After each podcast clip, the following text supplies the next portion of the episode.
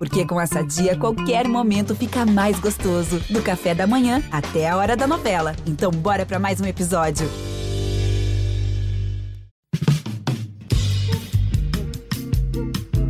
Alô, Pelô! Cadê o Elton? O Elton que emoção! Esses negros maravilhosos. Foi Deus que quis! Mas tem o Lodum, sim. como, é, como, é que não, como é que não tem o Lodum? Segue o Baba! Salve, salve galera, está no ar o Segue o Baba.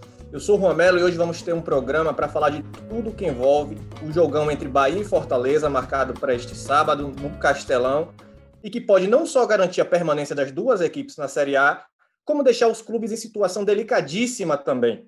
Claro, tudo isso dependendo do, de, do desfecho da rodada, dos confrontos dos rivais diretos. E para falar de um jogão tão importante que mexe demais na luta contra o rebaixamento, vamos ter um programa reforçado além dos meus parceiros Rafael Santana e Pedro Tomé, que estão aqui toda sexta-feira opinando e polemizando. O Segue o Baba recebe hoje Thaís Jorge, nossa colega de GE. Globo, e que sabe tudo de futebol cearense, e hoje está aqui para falar do Fortaleza. Tudo bom, Thaís? Tudo bem, é um prazer, viu? O teu convite aí, adoro vocês. E você falou, né, o jogo no Castelão, e a grande verdade é que ainda está essa, essa dúvida, né? Aqui no Ceará, a gente está com toque de recolher de 10 da noite às 5 da manhã, e o jogo estava previsto para começar às 8 da noite. Aí o governo do, do estado né, falou que não vai ser possível, é, o jogo tem que terminar até 8 da noite para ter condição das pessoas voltarem para suas casas e estarem em casa até 10 da noite. Então, é, o Fortaleza, na verdade, está vendo até uma possibilidade se vai jogar no Castelão, antecipando o horário, ou se vai jogar em outro estado, pode ser até que Natal, viu? Então a gente está esperando aí essas novidades. É, lembrando que a gente está gravando numa quinta-feira à tarde, de repente na sexta-feira, quando o podcast for ao ar, alguma definição já tenha acontecido em relação a essa situação. Na Bahia também vai ter toque de recolher a partir de sexta-feira. Rafa e Pedro, como estão coração de vocês para essa rodada de final de semana? Eu lembro que Rafael disse antes do jogo do Bahia contra o Goiás que seria uma briga, uma briga de foice no escuro. Como é que vocês classificam esse jogo de sábado? Rapaz, deixa eu, deixa eu tentar então dar uma dar uma melhorada, né? Uma acrescentada, na verdade.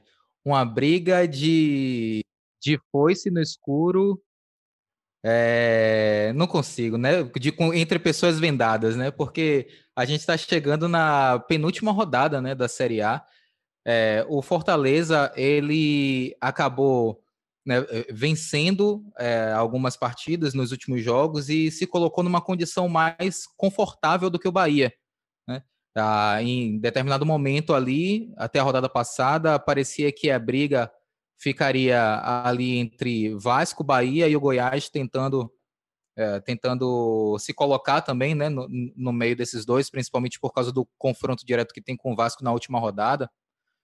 Só que aí o Fortaleza perdeu para o Palmeiras, né, o Bahia empatou, conseguiu somar um ponto, e se o Bahia vence o Fortaleza, consegue ultrapassá-lo na tabela. Né? Então a, a, a, é, a, a gente conversava aqui, né, o que seria melhor se era o Fortaleza vencer o Palmeiras e chegar tranquilo ou se chegar pressionado ainda, né, que quando, e quando você está pressionado, a sua é, o nervosismo faz com que você eventualmente erre mais, né? Aconteceu que o Fortaleza perdeu, chega pressionado também e de maneira nenhuma vai é, querer ser ultrapassado pelo, pelo Bahia a uma rodada do fim do Campeonato Brasileiro.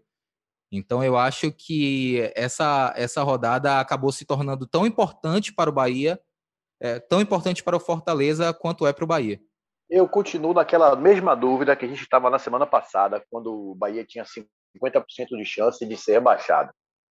É, talvez, em uma outra circunstância, eu olharia para esse jogo e falar, eu acho, pelo que foi o jogo passado Atlético, eu teria muita esperança de que o Bahia achou um caminho relativamente bom para terminar a Série A sem sustos, mais do que já viveu. Mas olhando para mais atrás ainda, isso faz com que a gente não tenha exatamente a certeza do que pode ser o Bahia na semana, no, no jogo do sábado contra o Fortaleza. O jogo contra o Atlético mostrou um Bahia muito lúcido, né, defensivamente, que era o maior problema de todos. O Bahia que mostrou que teve avanços na maior, no maior problema que ele tinha, que era de se defender. se defendeu muito bem, sendo pressionado, com um monte de chuveirinho, que qualquer outra circunstância o Bahia teria tomado gol, não tomou contra o Atlético. Foi empurrado, encurralado para trás por um time que gosta de fazer isso e se comportou muito bem. Mas se a gente olhar para trás, quantas vezes a gente viu o Bahia aparentemente botar a cabeça para fora da água e quando a gente faz, poxa, agora vai respirar, hein? Daí desce e se afoga de novo. Aí eu continuo, a chance de rebaixamento ainda não é mais de 50%, mas ainda continuo muito dividido sobre o que esperar do jogo do Bahia no sábado.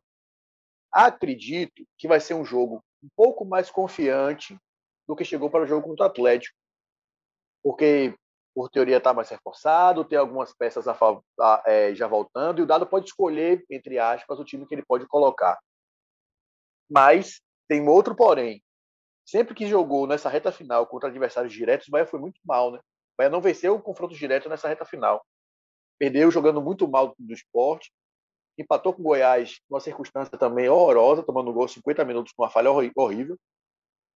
E empatou com o Vasco jogando com a mais durante 10, 12 minutos e não conseguiu, em momento nenhum, atrapalhar a vida do Vasco, mesmo jogando com a mais.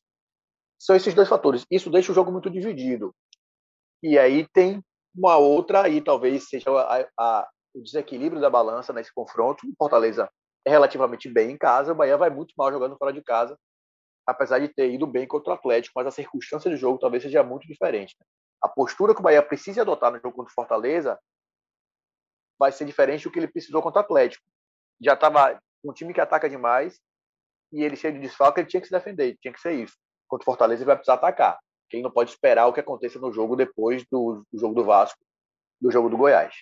Pois é, e para situar o torcedor, vamos começar analisando os cenários dos dois times para essa rodada, né, que é a penúltima do brasileiro.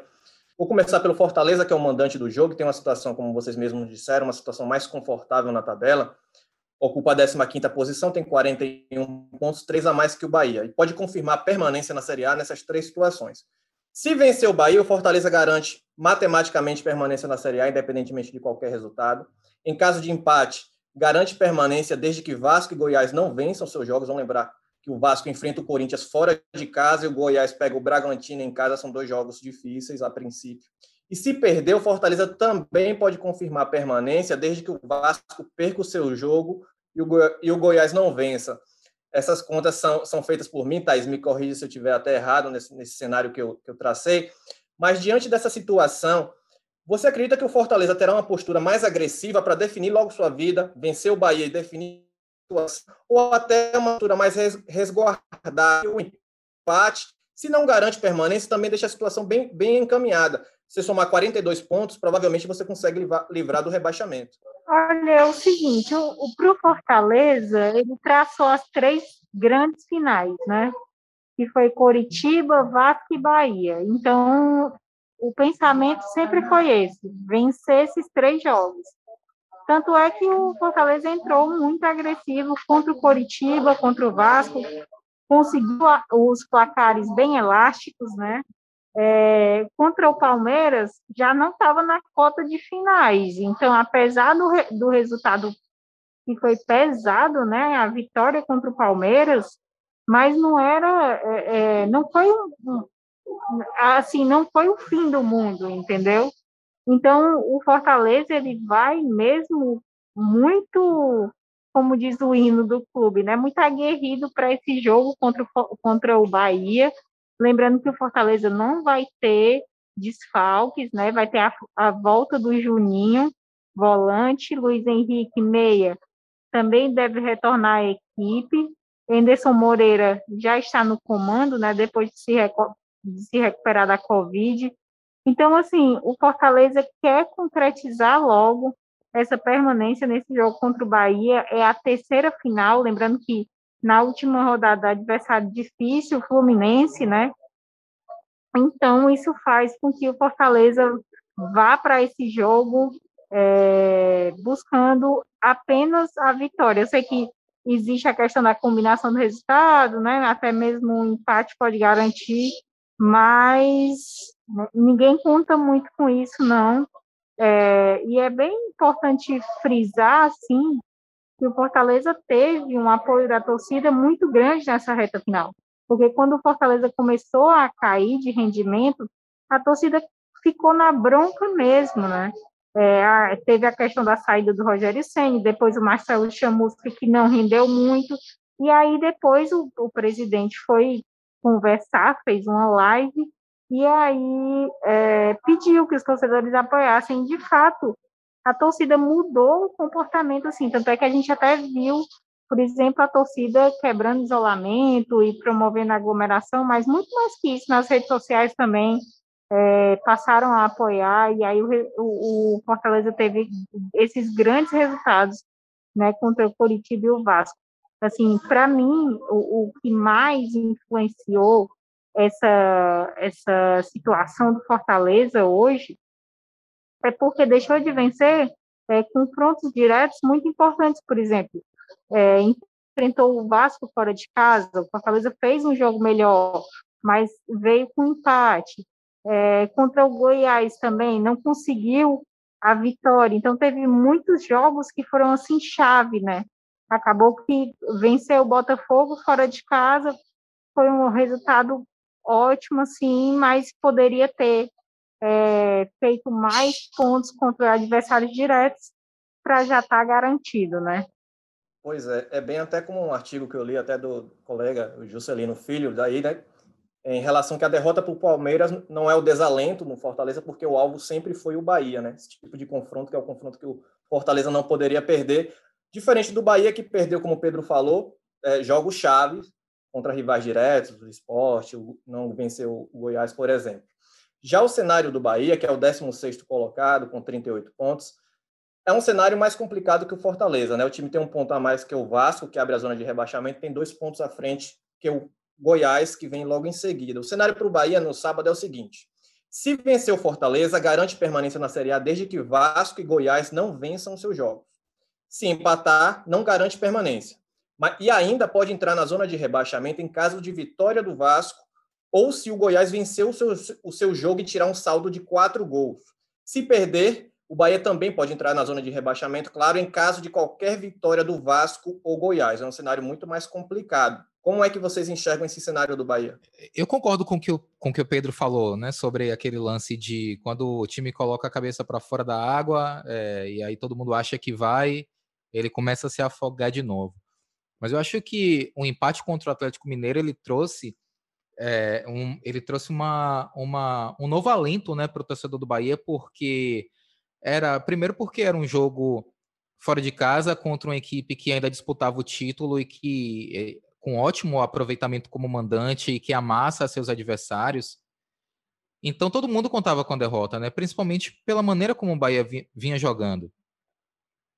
E aí o Bahia é, não só consegue um empate, como joga melhor do que o Atlético Mineiro, porque o Bahia esteve mais perto do que o Atlético, foi incompetente né, nas finalizações, mas o Bahia jogou melhor. Então, assim, aquela, aquela, aquele fiozinho de esperança ele começa a aparecer de novo, porque não, não é só o resultado, não é só o empate, é a maneira como a equipe se colocou em campo. O Bahia passou o campeonato inteiro tendo problemas defensivos, né? Tomando gols assim inexplicáveis, né? Gol de lateral, gol é, de saída do goleiro, gols inexplicáveis mesmo, né? É, que na verdade explicavam porque o Bahia tinha é, por muito tempo a pior defesa do campeonato e, e eu vi o Bahia é, com um ajuste defensivo que eu nunca tinha visto nesse campeonato brasileiro. Né? Eu, o dado é, é, inegavelmente conseguiu ajustar o setor defensivo do Bahia, mas nesse jogo específico contra o Atlético Mineiro, que você precisava de fato é, ser quase perfeito, o Bahia foi. Né? Então eu acho que talvez o Dado tenha encontrado ali um caminho para também jogar da mesma forma contra o Fortaleza, porque é, guardadas as devidas proporções, né? E aí eu estou falando em termos de qualidade técnica, porque o Atlético é muito superior ao Fortaleza, mas eles têm algumas características semelhantes, né? Por exemplo, o jogo de pontas do, do Fortaleza é muito forte, né? O jogo pelas pontas e com muita velocidade. Então, se o dado é, é, coloca o mesmo esquema, né? Com, com uma linha de cinco na defesa, uma linha de três no meio-campo e dois jogadores mais avançados para contra-atacar, talvez ele consiga ter um. Talvez ele consiga ter sucesso. Porque você acaba tirando a, velocidade do Fortaleza na última, no último terço do campo, né? É, ele jogou com o Patrick afundando entre os zagueiros, o Bahia fazia aquela linha de cinco e tirava os espaços do, do, do Atlético Mineiro é, pelos lados, né? E é algo que o Fortaleza usa muito, né? Com muita velocidade, né? Com é, Fortaleza tem muitos muitos jogadores rápidos e habilidosos, né? Pelo lado, David, é, é, é Romarinho, Oswaldo, enfim. Então, talvez aquele, aquele jogo, né, faltando três rodadas para acabar o Campeonato Brasileiro, tenha dado para o dado Cavalcante, né, tenha acendido a luz da maneira como a equipe pode se portar para enfrentar adversários assim fora de casa. Antes de passar para o Pedro, eu só, só queria dizer também que eu tenho curiosidade para sábado, quem é que vai ficar com a posse de bola, né? Porque são dois times reativos, em, em teoria, eu quero saber quem é que vai ter a posse de bola e vai propor o jogo. É verdade. E esse jogo do Atlético, ainda contra o Atlético, ainda trouxe uma outra questão. No meio do, do caos, Dado achou o time dele. Porque eu acho que dificilmente o jogo contra o Fortaleza, Dado a fazer alguma grande mudança nesse time. Porque ele, Thiago volta de, de, de, de, de Covid, mas já não vinha em crescente. O Gabriel fez dois bons jogos contra Goiás e contra o Atlético Mineiro e finalizou muito mal, né? As chances que teve, quer dizer, ele criou, inclusive, contra o Atlético Mineiro, mas Gabriel foi muito bem no jogo. Acho que a única grande mudança aí vai ser a volta de Gilberto para esse time. Ele tem de volta, ele tem de volta, ele tem o Ramon, ele tem o Greg, ele tem Ramon, mas não acredito que ele vai colocar Ramon porque a recuperação pós-Covid sempre deixa o jogador mais debilitado e é um jogo que, como você falou, ninguém vai querer ter a bola, vai ter que correr todo mundo. Ele tem Ronaldo, ele tem Gregory, ele tem Rodriguinho que resolveu aparecer e começar a jogar faltando três jogos. O Rodriguinho fez uma partida muito boa, taticamente, tecnicamente muito boa contra o Atlético Mineiro. Eu acho que em algum momento ele falou: ah, mas eu acho que eu preciso jogar bola. E aí acordou e começou a jogar.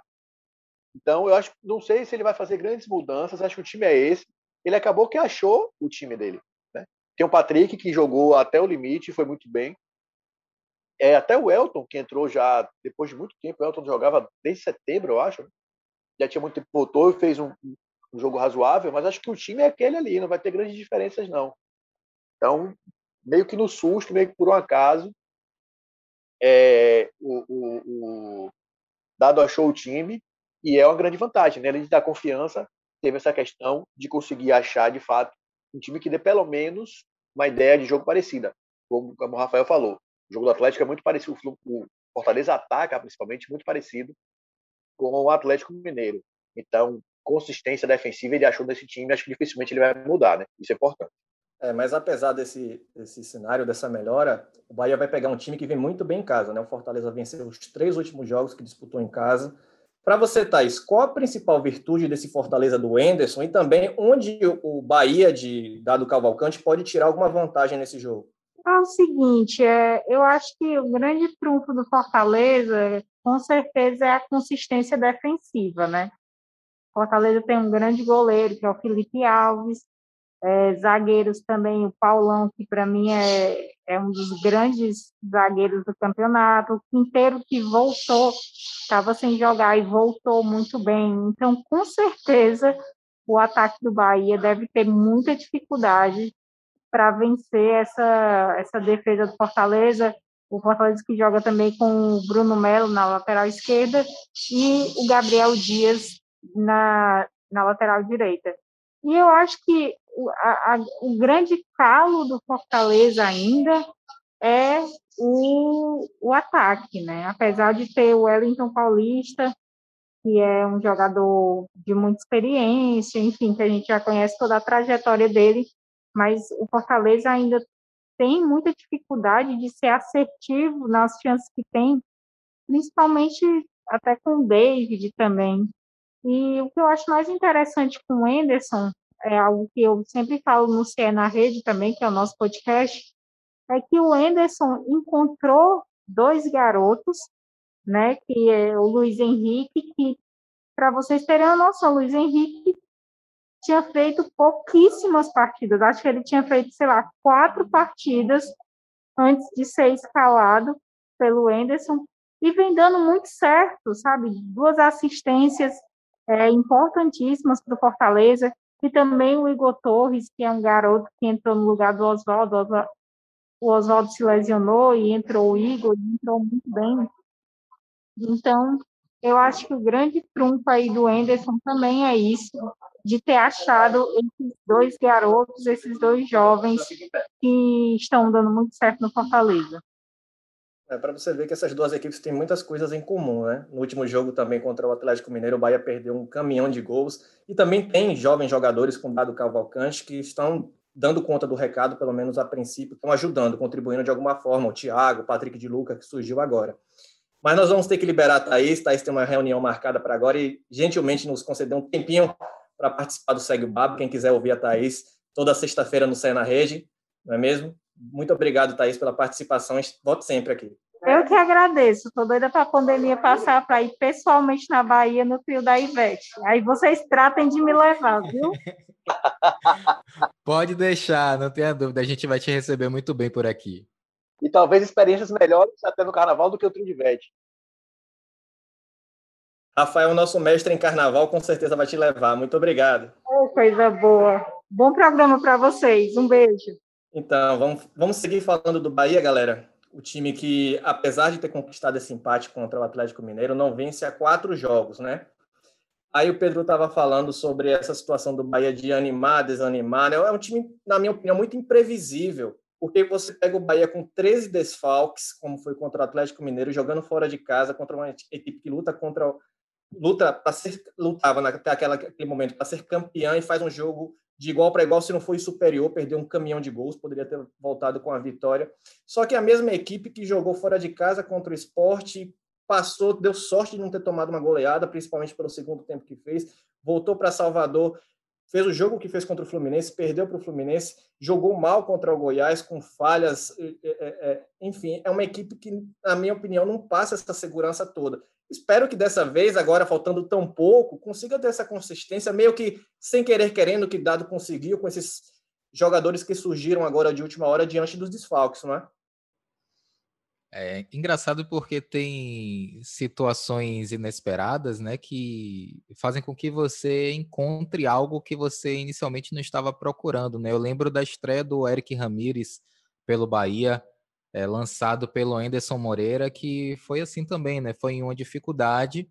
Ele não tinha jogador para a posição, colocou o menino no jogo contra o esporte, ele arrebentou, bola na trave e tudo, e, e desde então fez um campeonato muito sólido, depois acabou caindo de rendimento, né?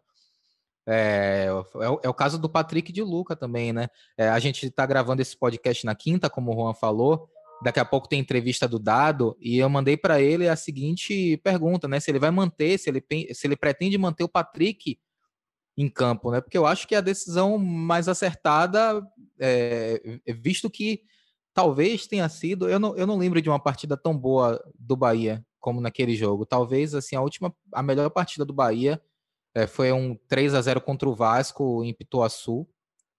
Mas, assim, desde então eu não lembro de uma partida tão boa do Bahia como foi contra o Atlético Mineiro, né? É, com consistência defensiva e criando chances, né? Sem ser efetivo, mas criando chances, assim. E a gente chega aqui para esse podcast, né? Faltando duas rodadas para acabar o campeonato.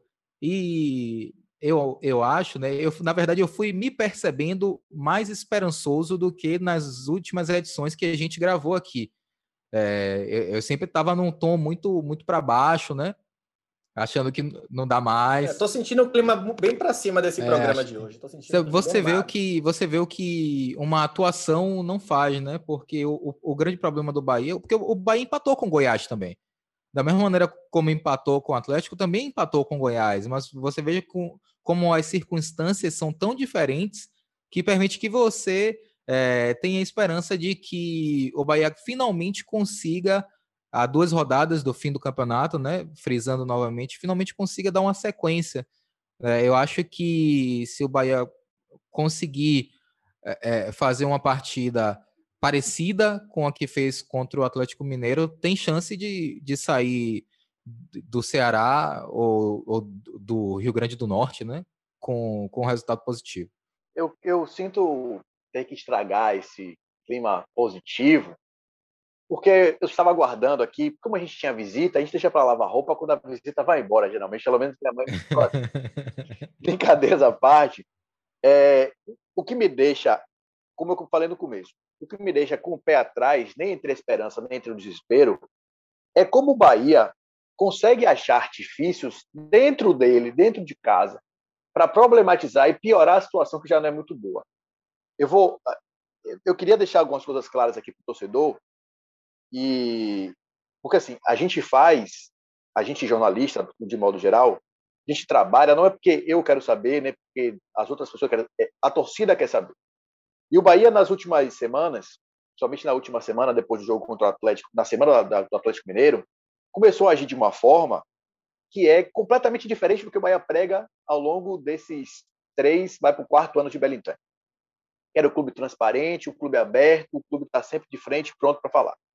É, talvez a grande maioria da torcida do Bahia não saiba, mas aconteceu um fato na semana passada que me deixou, eu não sei exatamente qual é o adjetivo que eu posso colocar, não sei se é, eu vou, vou dizer assustado, mas o Bahia cortou, editou é, as respostas do Dado Cavalcante, o treinador dele, uma pergunta, uma entrevista coletiva, respostas de dados sobre Anderson, Rodriguinho e João Pedro foram editadas. Eu não quero aqui levantar suposições sobre o que ele disse ou deixou de dizer, mas o fato é que isso foi cortado. O que é que poderia, o que é que poderia acarretar esse tipo de situação, eu não sei. Bahia começou a confundir blindagem de elenco, gestão de crise, com um flerte com a autocracia que a gente tanto critica aqui de Paulo Carneiro.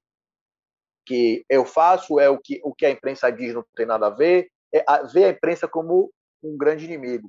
Quando, na verdade, a gente faz o trabalho da gente para o torcedor, que é o maior interessado, que é o interessado direto nisso tudo, saber o que está acontecendo lá. Não é porque eu acho bonito saber o que é que Dado pensa sobre o Rodriguinho. Não é porque Rafael acha legal saber o que Anderson, o que foi que Anderson levou o Anderson sair do Bahia. Não é porque Juan acha que ele precisa saber quais são os jogadores que estão com desfalque. Aí eu fico imaginando o que é que o Bahia pensou que mudou na, na, na, cabeça ou no emocional do Atlético Mineiro? O que é que mudou na escalação de Jorge Sampaoli? Ele não sabia que o Bahia iria sem três jogadores para lá. Será que mudou a estratégia do Atlético não saber que o Bahia estava com três jogadores em desfalque? Não sei. Aí eu vou e vou além de estar gerindo a crise de forma muito imatura, talvez, o Bahia esteja tratando a crise, mostra que ele não está com tudo sob controle, que ele não sabe o que fazer, porque ele, o Bahia está. Eu não estou aqui personificando nem personalizando nada, nem diretor, nem presidente, nem, nem assessor. É o Bahia, estamos falando de instituição Bahia. É, esteja tão perdido que ele não sabe que caminho seguir. Se você não sabe que caminho seguir, você vai deixando a maré te levar. Isso pode ser positivo, porque a Maré apontou para um lado positivo agora, porque você conseguiu jogar bem contra o Atlético, mas ao mesmo tempo, algum jogo que não dê certo, algum que não dê certo no jogo contra o Fortaleza, pode te levar para uma maré contrária. E você está sendo levado, você não está conduzindo o clube na crise. E aí, para começar a semana, numa reunião de mais de cinco horas do Conselho Deliberativa para apresentação do, do orçamento do clube para 2021, o presidente Guilherme Belintani antecipe em pelo menos duas semanas que o clube vai passar por uma reformulação que vai deixar de fora, que vai abrir mão, que vai negociar os jogadores mais experientes e mais caros do time. Aí eu fico imaginando a cabeça de Rodriguinho que passou o ano todo encostado, de cabeça baixa. A gente, Rafael chegou a falar aqui o quanto que ele estava, quanto era estranho o comportamento dele. Que na penúltima rodada, antepenúltima rodada do Campeonato Brasileiro, começa a jogar bem, no sábado, na segunda-feira ele ouve o presidente do clube falando assim, basicamente diretamente falando, eu vou abrir mão de você. Que tipo de entusiasmo o Rodriguinho vai conseguir manter para poder chegar ao jogo contra o Fortaleza? Eu vou embora mesmo. Se o Bahia continuar na primeira ou cair, para a segunda, eu não vou ficar aqui. E Gilberto, que talvez seja o jogador maior, de maior valor de mercado do Bahia hoje, pensa quando ouve isso. Vão abrir mão, eu sou. O jogador sabe que ele é valorizado. Gilberto recebeu proposta no começo do ano para ir embora para o Japão. O Bahia aumentou o salário dele. Ele é valorizado. O Bahia vai me negociar. Para que, que eu vou botar meu pé aqui se daqui a duas semanas, porque nem duas semanas, o campeonato acaba num dia, três, quatro dias depois, o Bahia está disputando a Copa do Nordeste. Eu vou botar meu pé aqui se eu, sou, eu vou ser vendido. É, o Bahia está criando difíceis contra ele mesmo. A partir do momento que ele, é, ele é, é, é, é meio doido, porque na, na quinta-feira à noite, o Bahia editou respostas, evitou que respostas que o próprio treinador do clube, o próprio treinador do time, disse à imprensa ele cerceou o direito da gente saber disso. Ele flerta com a autocracia e na segunda-feira de noite é o clube transparente mais do que deveria ser. Porque o próprio Beltrani começa a dar a resposta dizendo assim: talvez não seja o momento de discutir elenco nesse momento. Mas ele fala e abre e mostra qual é a ideia, é desfazer de uma política que ele fez nos últimos anos, que está corretíssima, eu acho, inclusive, mas isso não precisa ser discutido naquele momento. Então o Bahia começou a criar contra ele mesmo um fato que ele não precisava. Um clima de instabilidade, de instabilidade, foi criado dentro do Bahia, talvez a gente não, a gente não vai saber certamente. Porque certamente eu estou esperando respostas editadas de novo, quando o dado for perguntado sobre esse tipo de, de situação. E a gente vai saber depois lá, porque as coisas sempre, sempre são, são, são sabidas, né? E aí, ainda tem, só para finalizar, quando o Bahia flerta com essa inimizade com a imprensa, torcedores, que a gente pode chamar de influenciadores, o que é que seja, que, é, que são municiados por pessoas dentro do clube, vazam essas informações. E aí o clima de indignação é muito pior, porque, porra, tá escondendo, não sei o quê. É, eu não consigo entender que tipo de política o Bahia quer adotar. Eu só sei o seguinte, analisando o cá de fora, como a gente sempre faz, é prejudicial.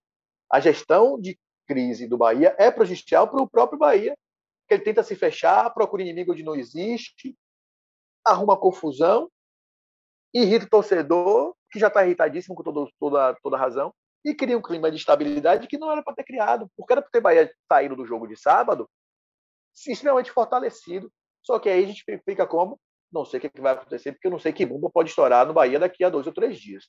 Então, desculpe é, encerrar o clima de festa, aquele clima festivo, aquele clima gostoso que estava aqui no podcast, aquele positivo, mas eu acho que é algo que o torcedor precisa pensar, entender e saber o que está acontecendo, até porque se acontecer alguma coisa lá na frente, saber o que é que qual foi o x da questão, né? Não é só o campo, não.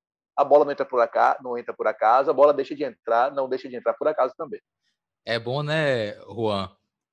É bom que o torcedor fica logo sabendo quem é Pedro Tomé, né? Nosso Grinch do Natal, o nosso canarinho pistola.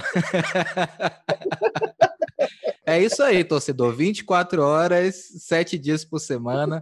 Mas o, é, o Pedro, Pedro tem toda a razão, né? Quando ele fala é, sobre, sobre todas essas questões. É, a gestão de crise do Bahia é péssima. A comunicação do Bahia é, nesse período de crise é lastimável, né? Uma comunicação que já foi tão elogiada, mas é uma comunicação lastimável do Bahia, né? E, e sempre começa de cima, né? Sempre começa de cima. É, é, é, é complicado. E assim, é, é, Pedro não tá, Pedro não tá falando aqui coisas que ele acha. Ele não acha que a entrevista foi editada. A entrevista foi editada e a gente sabe que foi. A gente ouviu, a gente sabe que foi, e, inclusive foi uma entrevista da semana passada que aconteceu mais ou menos cinco e meia da tarde, quase seis da tarde, e foi liberada às oito e meia da noite, porque um profissional do clube precisava editar a entrevista. E editar não é só colocar uma trilha bonitinha que o clube coloca no início da entrevista, que isso leva com um celular 10 segundos para você fazer. É, é ouvir a entrevista e editar a, as partes que eles não querem, né? Essa pandemia é muito prejudicial para a gente, né? Porque a gente não, não tem a oportunidade de acompanhar o dia a dia do clube e fazer os questionamentos que são de interesse do, do torcedor. E aí o clube, o Bahia, se achou no direito de, como o Pedro muito bem colocou, flertar, ou em bom baianês, se fretar com a autocracia que a gente tanto tem visto se disseminando no nosso país e até em clubes do estado. Pedro citou o exemplo do presidente do Vitória. Né? É, é, é, lamentável que isso aconteça e assim eu acho que o Bahia isso acontece porque o Bahia não se preparou para esse momento. O Bahia se preparou para vencer. O Bahia se preparou para ter um 2020 de glórias, de sonhar com a Libertadores. E não se preparou para a crise. Quando a crise chegou, né, o time se colocou dentro de um, um buraco assim tenebroso. E hoje tudo no clube é, é, é muito, sabe, é, é meio sombrio assim, sabe? O Bahia não é nem sombra daquele Bahia que foi o New York Times que chamou de clube mais progressista do Brasil, né? Não é nem sombra desse clube. Pois é, eu assino embaixo do que vocês dizem. Até é, essa postura ultrapassada do Bahia, né, eu me pergunto no que ele ajudou durante toda a caminhada no Campeonato Brasileiro, né? Acho que só quer dizer agora que você escondeu tudo isso foi fundamental para vencer o Atlético Mineiro? É claro que não. É uma postura que o Bahia institucionalmente estabeleceu isso. O Bahia não revela casos de Covid, a menos que tenha acontecido, a menos que seja momentos antes dos jogos. O Bahia não revela a lista de relacionados. É não importa qual treinador chega, se o treinador tem interesse ou não, não vê problema nenhum em revelar esse tipo de informação. Bahia institucionalmente não dá esse tipo de informação. Tudo bem. Já mentiu, né, Juan? É isso que eu, é, é isso que eu ia dizer, Rafa. Tudo bem se você não quer deliberadamente, naturalmente informar. Tudo, eu não, eu não aprovo. Eu, eu não aprovo. Eu acho que, mas se você não quer produzir esse tipo de informação para o seu, seu adversário naturalmente, beleza. Agora, no momento que você usa um artifício para esconder uma informação que você mente, isso é muito grave. Porque o Bahia foi questionado, o Bahia, é, por exemplo, o caso do Anderson, né? O Anderson que é, acabou sendo pedindo liberação do clube, algo que só foi informado depois que a informação vazou. Então, assim, é, a gente vê um Bahia que não se antecipa à crise, o Bahia que tem uma péssima gestão de crise e que isso reflete em campo. Convenhamos, se o Bahia escapar do rebaixamento, não, Está longe de ser por conta do trabalho nos bastidores. O trabalho nos bastidores do Bahia nessa temporada foi péssimo. Péssimo. O trabalho foi muito ruim. Se escapar, é, tem o mérito do Dado Calvacante, o mérito dos jogadores que deram a cara a tapa. Estou falando não só do, dos jogadores que, foram contratados, mas os jovens que foram lançados nessa fogueira enorme. Uma fogueira enorme para você lançar um monte de jogador, e o Bahia fez isso e estão ajudando de alguma forma. Mérito desses jogadores. Agora, dizer que foi um grande trabalho nos bastidores esse ano, ninguém pode, pode comentar.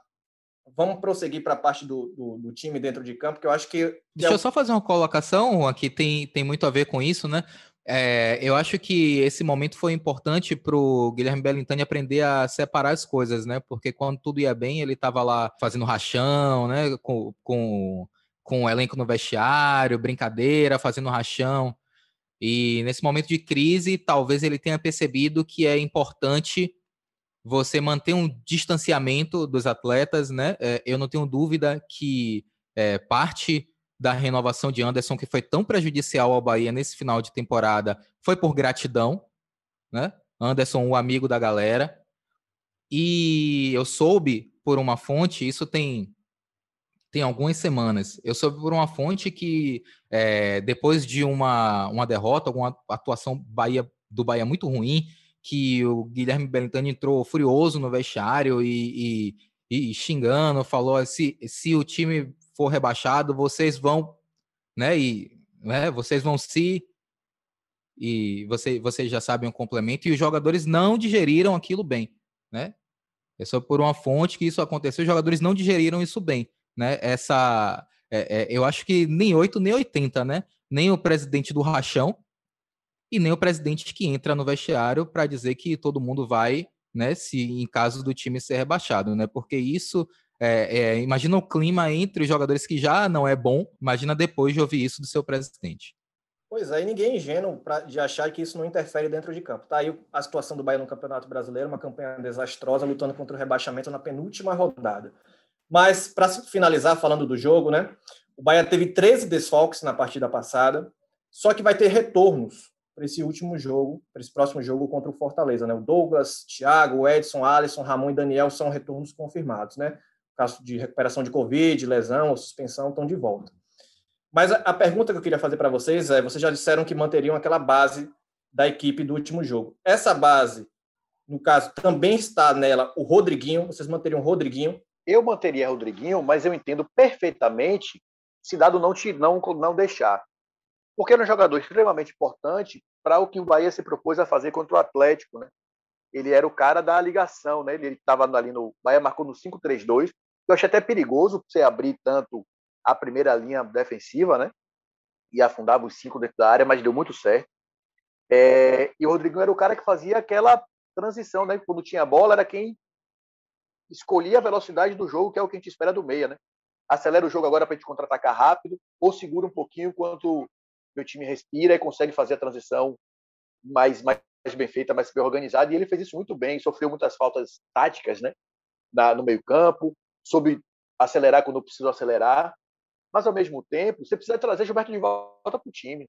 Você não tem como deixar Gilberto fora desse time, né? E aí você vai ter que escolher quem. Vai tirar Patrick, que fez uma, uma, uma partida excelente. Vai tirar Ronaldo, vai tirar Gregory. Não sei. Talvez ele possa escolher tirar o Patrick, porque ele não precisa fazer a linha de cinco. Talvez ele ache assim, que não seja o momento nesse jogo. Talvez precise atacar mais do que atacou contra o Atlético e manter duas linhas de quatro. E aí ele tiraria o Patrick, deixaria o Rodriguinho e botaria Gilberto. Mas é, eu aqui, mas é muito fácil eu estar aqui sentado sem ter que tomar decisão de um jogo tão importante como é esse para o Bahia e obviamente sem a experiência, sem a noção do que dado tem na mão, eu deixaria Rodriguinho. Eu deixaria, tiraria Patrick e botaria Gilberto. Deixaria meu meio campo com Gilberto e Ronaldo, com Gregory e Ronaldo, Rodriguinho, Rossi, Gabriel e Gilberto. Mas eu também não, não dá para julgar, não dá para julgar se o dado escolher tirar Rodriguinho e colocar Gilberto jogando com Rossi e Gabriel, que esse tem uma bola aérea mais, mais, mais defensiva, mais forte, também uma bola aérea ofensiva também mais forte, jogadores mais altos. Enfim, eu deixaria Rodriguinho, mas não dá para julgar se ele tirar Rodriguinho do time, não. É, eu, eu iria sem Rodriguinho. Eu, eu manteria o Patrick no time. E aí a minha dúvida seria entre Gabriel Novaes e, e, e Rodriguinho, Gilberto e Rossi confirmados. Só que eu acho que nesse, nesse jogo, é, é, mais, mais do que nunca, o Bahia precisa de um time físico é, o Bahia precisa de uma força né, e, um, e, uma vitalidade que o Rodriguinho não vai dar. O Rodriguinho vai, tá, vai dar uma cadência, vai dar uma técnica, vai conseguir segurar a bola no momento em que o time. no momento para respirar, né? Para botar a cabeça para fora da água. Mas ele não vai dar a vitalidade que o, o Gabriel vai dar. Então eu, eu iria com, com Gilberto Rossi e Gabriel Novaes e apostava tudo na, na velocidade dos contra-ataques, com o Rossi na direita. O Gabriel Novaes, ele, ele é um centroavante, mas ele tem velocidade, né? precisa acertar o pé um pouquinho. É, tomara que ele consiga é, é, ajustar né, esse, esse, esse problema né, que ele tem, essa deficiência. E guardaria o Rodriguinho para o segundo tempo, né? A depender de como o jogo estiver se encaminhando, eu guardaria o Rodriguinho para o segundo tempo. Ainda tem Gilberto que está voltando de lesão muscular, né? Talvez ele também não esteja 100%, ainda tem que levar isso em consideração também. Pois é, mas eu, eu não, não, faria nem de uma forma nem de outra. Eu colocaria dois caras rápidos nas pontas e aí se virem. Porque eu acho que é um jogo para você acompanhar a, a, velocidade do Fortaleza. E aí o problema do Bahia que é como é que o, como é que o Thiago está voltando, como é que o Alisson está voltando, tá, estavam com Covid. É um problema para o dado resolver o Gabriel Novaes também, convenhamos, né? No momento de definição, no jogo contra o Atlético Mineiro, perdeu gols inacreditáveis também. É, é um momento de você ter alguém que tem um faro de gol mais apurado. Enfim, vamos, vamos ver qual Bahia vai estar, vai entrar em campo nesse sábado e se teremos novidades em cima da hora, se teremos é, é ausências importantes, inesperadas, como tem acontecido regularmente com o Bahia. O Segue o Baba vai chegando ao fim. Quero lembrar você a vocês que próxima semana novamente teremos, teremos dois programas, um na quarta-feira, na quarta-feira para falar da última rodada do Campeonato Brasileiro. Esperamos que com Bahia mais sossegado, Bahia de repente já livre do rebaixamento, e outra na sexta-feira para fazer uma análise da Copa do Nordeste. O Nordestão vai começar no final de semana. Amigos, muito obrigado pela participação e até a próxima. Até a próxima. Pedro estragou o clima festivo para si. Até a próxima. Tomara que o Bahia consiga é, trazer esses pontos do, do, de Fortaleza. Ainda bem que não é um programa de Natal para estragar o clima natalino de ninguém, né? O carnaval passou também, tá tudo bem, tá tudo certo. Valeu, gente. Um abraço, até a próxima. Alô, Pelô! Cadê o Elton? Elton, que emoção! Esses negros maravilhosos. Foi Deus que quis. Mas tem o Lodum, sim. como, é, como, é que não, como é que não tem o Lodum? Segue o Baba.